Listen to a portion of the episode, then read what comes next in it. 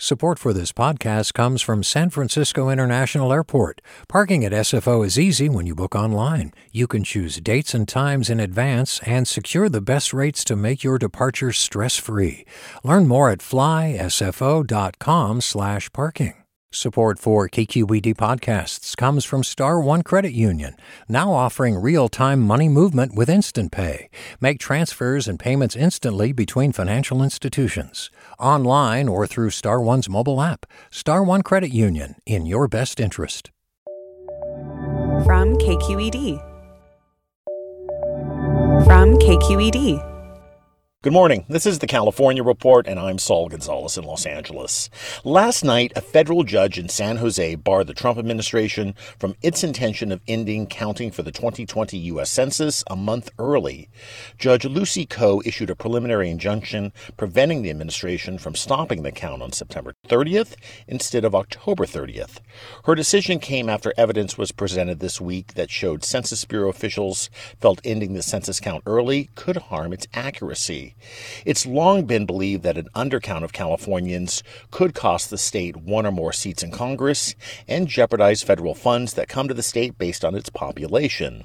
Here's LA Mayor Eric Garcetti talking about that when the city kicked off its own census education program. If you're not counted, we don't get the resources. Full stop people don't think we're here, then the formulas for federal funding means you pay taxes to Washington, but you don't get that money back. About $2,000 per person, $1,950 uh, per person on average. Do you think the Trump administration wants an undercount of cities like Los Angeles? No question. Um, this has been a hostile Washington that decides how you voted and then figures out whether they want to give you funds. And I think they know if they can change the formula with the census, they can make sure that more money is kept for them that we generate and less returned to us. One big census concern in California is making sure people in often hard to count poor and immigrant communities are reached and counted. And this will likely be a surprise to no one who follows politics in the Golden State. The Democratic presidential nominee, Joe Biden, continues to hold a huge lead with state voters over President Trump in California. That, according to a new Berkeley Institute of Governmental Studies poll. KQED politics editor Scott Shafer has more. Biden leads Trump by 39 points in California, 67 to 28 percent, winning a majority of likely voters in every region, including the Central Valley, where the former vice president is up by 15 points. Biden is ahead in every age group and racial group, including Latinos who prefer the Democrat by a 42 point margin. While Republicans overwhelmingly support the president, independent or nonpartisan voters prefer Biden over Trump by 58 points. Asked how they'd feel if their preferred candidate loses, Biden voters are almost twice as likely as Trump voters to say they'd be angry.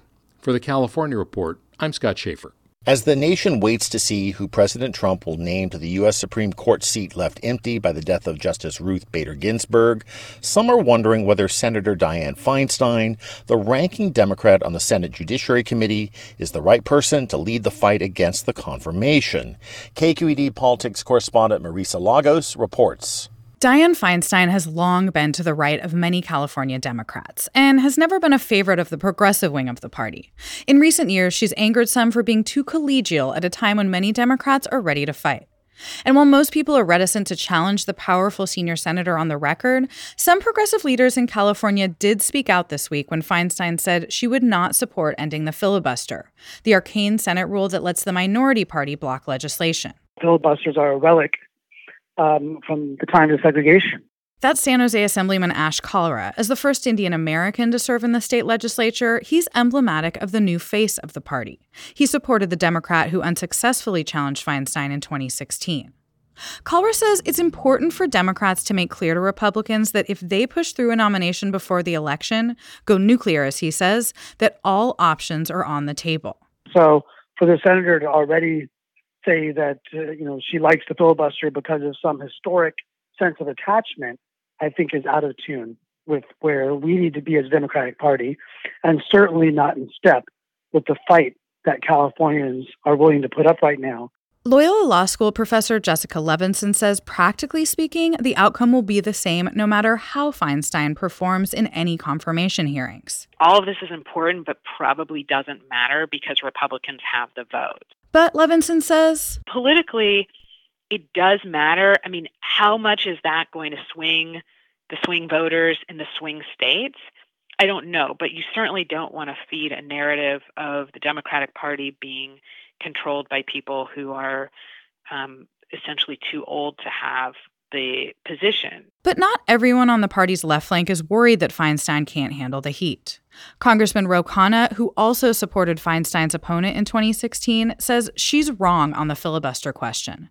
But he also believes she performed well during the last contentious Supreme Court confirmation fight over now Justice Brett Kavanaugh two years ago. I think she's up for it. Uh, she was a vocal uh, opponent of Kavanaugh and uh, helped lead the strategy. I, she understands what is at stake, uh, and I have confidence that she will uh, fight this uh, effectively. Feinstein's office did not make her available for an interview. But the senator spoke Thursday in a Judiciary Committee hearing about what's at stake, expressing outrage at President Trump's refusal to commit to a peaceful transfer of power. And we must also understand that it's wholly improper to rush a Supreme Court nomination to affect election results we can and should fight against that effort. Democrats will be watching the 87 year old senator closely to see if she can rise to the occasion with so much at stake. For the California Report, I'm Marisa Lagos. A large area of high pressure over the west, called a heat dome, means temperatures across California will spike this weekend and into next week. In some places, temps could be 10 to 15 degrees above normal for this time of year. And that heat, mixed with predicted high winds, means, yes, an increased wildfire danger. As a precautionary measure to make sure its equipment doesn't spark a catastrophic blaze, Pacific Gas and Electric says it could shut down power to 21,000 customers in three counties Butte, Plumas, and Yuba. The utility says if it does pull the plug, it will try to restore power within 12 daylight hours. Hey, I'm Brian Stelter, and I hope you'll join me on Inside the Hive from Vanity Fair. Every Thursday, I'm getting the inside take from the best reporters in the country on what figures like Elon Musk, Donald Trump, Kevin McCarthy, and Marjorie Taylor Greene are doing. I think she wants to make things happen. She wants to get legislation passed. She made clear to me that she wants to have a president who upholds Christian values. She embraces the term Christian nationalist. That's Inside the Hive from Vanity Fair, available wherever you get your podcasts a young correctional officer. He said it was the most dangerous prison in California. Forced to make a choice fulfill his oath or back his fellow officers. Recognize the badge of my office. I'm Sukey Lewis from KQED Podcasts comes On Our Watch Season 2, New Folsom. A story about who gets hurt when the system that promises to keep us safe is bent on protecting itself. Find it wherever you listen to podcasts. And later this morning, California's most iconic national park will reopen after a closure forced by wildfire smoke. KQED's Dan Brekke reports. Yosemite National Park shut down last week after air quality fell into the hazardous category. That was mostly because of smoke from the creek fire burning in the mountains to the south. But since then, park spokeswoman Jamie Richards says there's been a dramatic change you could not actually see the valley cliff walls from Yosemite Valley. Today, we've got blue skies and conditions have significantly improved over the past week. The park is also reopening three Yosemite Valley campgrounds with a total of about 300 sites that must be reserved online at recreation.gov. That's also the site to reserve a special day use pass that you'll need to get into the park if you don't have a campsite or hotel reservation. Those day use passes are already sold out for today and tomorrow. For the California Report, I'm Dan Brekke. Let's turn to culture in this time of the coronavirus. The Monterey Jazz Festival is the longest continuously running jazz festival in the world. Since its start in 1958, it's hosted such musical greats as Billie Holiday, Louis Armstrong, and Miles Davis.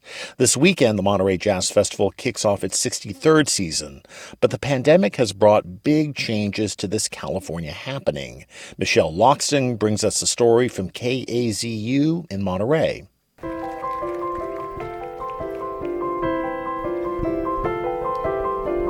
For the first time in its history, the Monterey Jazz Festival will be completely virtual this year.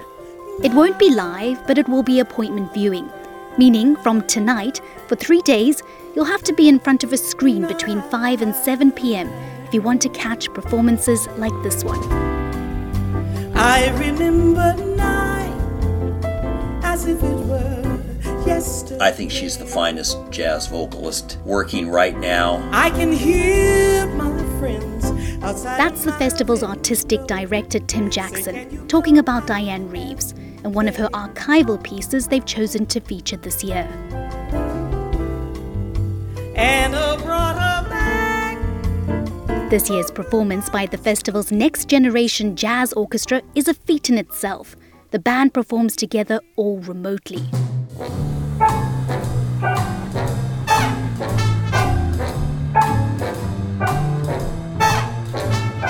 So it's students from throughout the country, some of the best young jazz musicians. I never cared much for moonlit skies. I never winked back at fireflies. The orchestra is directed by Gerald Clayton, who's been coming to the Monterey Jazz Festival since he was part of the high school jazz band competition. Over the years, he's come back many times as an artist. I do feel in a lot of ways like I'm the same kid I was when I first, you know, got on those fairgrounds. So um, hopefully can kind of give them some some hints and clues and, and expose them to some things that will help them along their journey. The Gerald Clayton Quartet will also perform a number of tunes, including this one by Thelonious Monk entitled Evidence.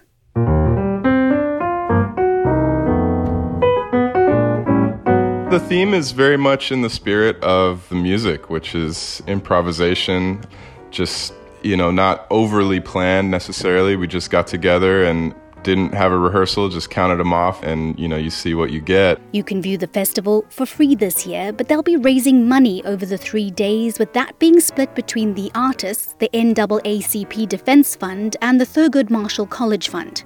The festival says this is part of recognizing that jazz comes from the heart of black culture and wanting to serve as a platform for artists to share social justice messages.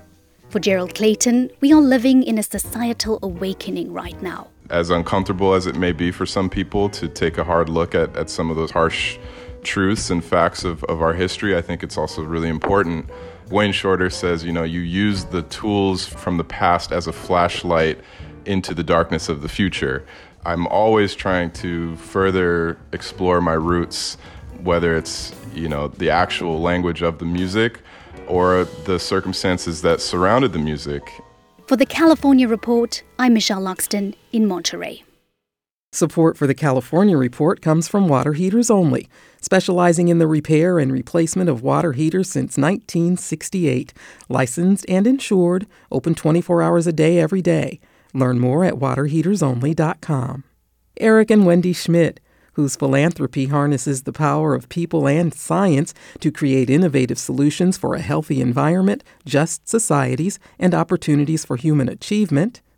And the James Irvine Foundation, committed to a California where all low income workers have the power to advance economically. Learn more at irvine.org.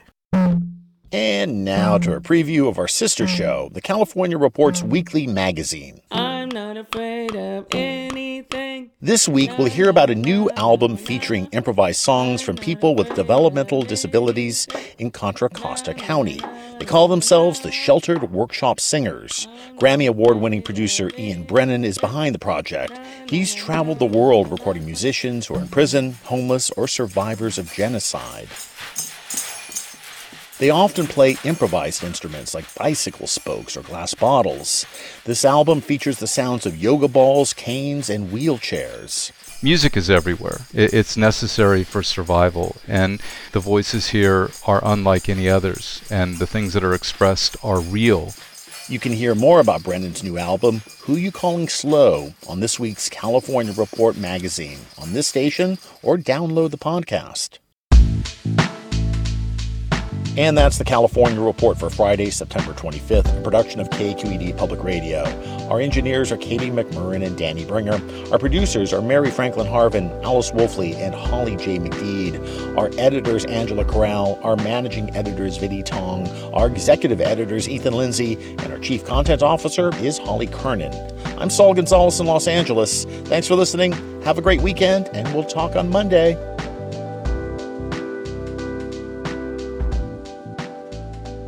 Support for the California Report comes from Water Heaters Only, specializing in the repair and replacement of water heaters since 1968.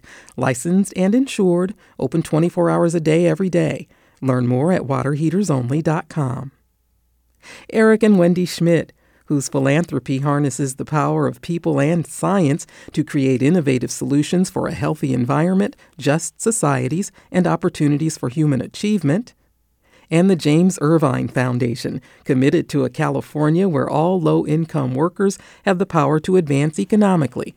Learn more at irvine.org. Support for this podcast comes from ODC Dance. The world class company returns for Dance Downtown March 27th through the 31st with two electrifying programs and five works, springing from cartoon, the news, and human connection. odc.dance slash downtown. Support for KQED podcasts comes from Star One Credit Union, now offering real-time money movement with Instant Pay. Make transfers and payments instantly between financial institutions, online or through Star One's mobile app. Star One Credit Union, in your best interest. Hey, Jon Favreau here. There's no shortage of political takes in 2024, but quantity doesn't cut it. We need a better conversation about the latest biggest election of our lives. On Pod Save America, me and my co hosts cut through the noise to help you figure out what matters and how you can help. Every Tuesday, Wednesday, and Friday, Pod Save America is breaking down the political news that makes us laugh, cry, and snap our laptops in half. Expensive year for laptops. Make sure to check out new episodes of Pod Save America on your favorite podcast platform or our YouTube channel now.